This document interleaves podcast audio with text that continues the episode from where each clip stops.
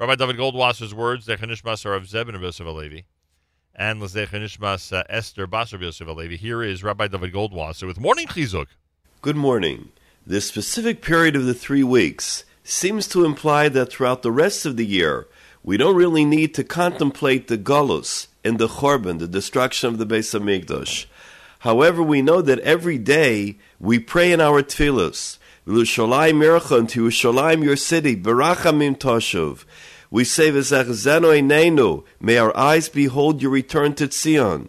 In Berachas Amazan, in the grace after meals, we say Rachem No Hashem L'keino, may Hashem have compassion on Zion.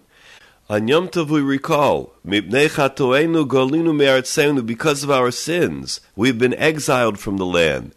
So we do have references throughout the days of the year to the Churban Beis Hamikdash. Why do we need this special time to remember the Churban? The Dubno Maggid tells of a wealthy merchant who had a son who rebelled against him. The father was compelled to send him away. This son was a big Baal Gaiva. He was very arrogant and was sure that he was going to be able to manage on his own. He went out into the big world and tried all different types of work. Although the father was very angry at his son, he still loved him, and he would often inquire after his son.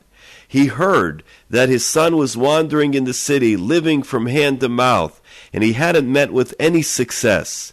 But the father hoped that his son had learned his lesson and had been humbled by the experience and would finally come back home.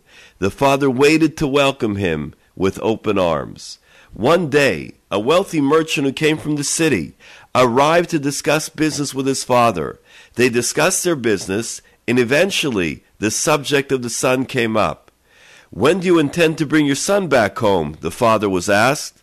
The father answered, "When he's going to ask me forgiveness, I will certainly welcome him back home." The merchant said to him, "Let me be the agent for your son.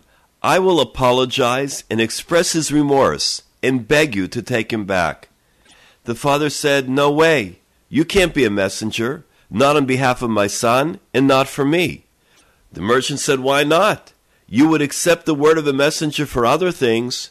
"True," said the father, "but I want to see that my son is truly remorseful for what he did.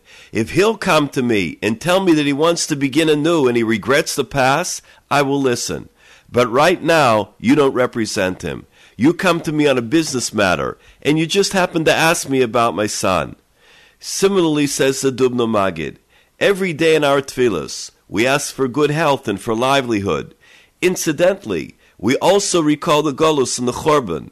We remember to tack it onto our tefillos at the beginning or at the end. However, that's not enough. Such a tefillah is not what's required. Our sages established the three weeks so that we can specifically focus on the Churban and its effects.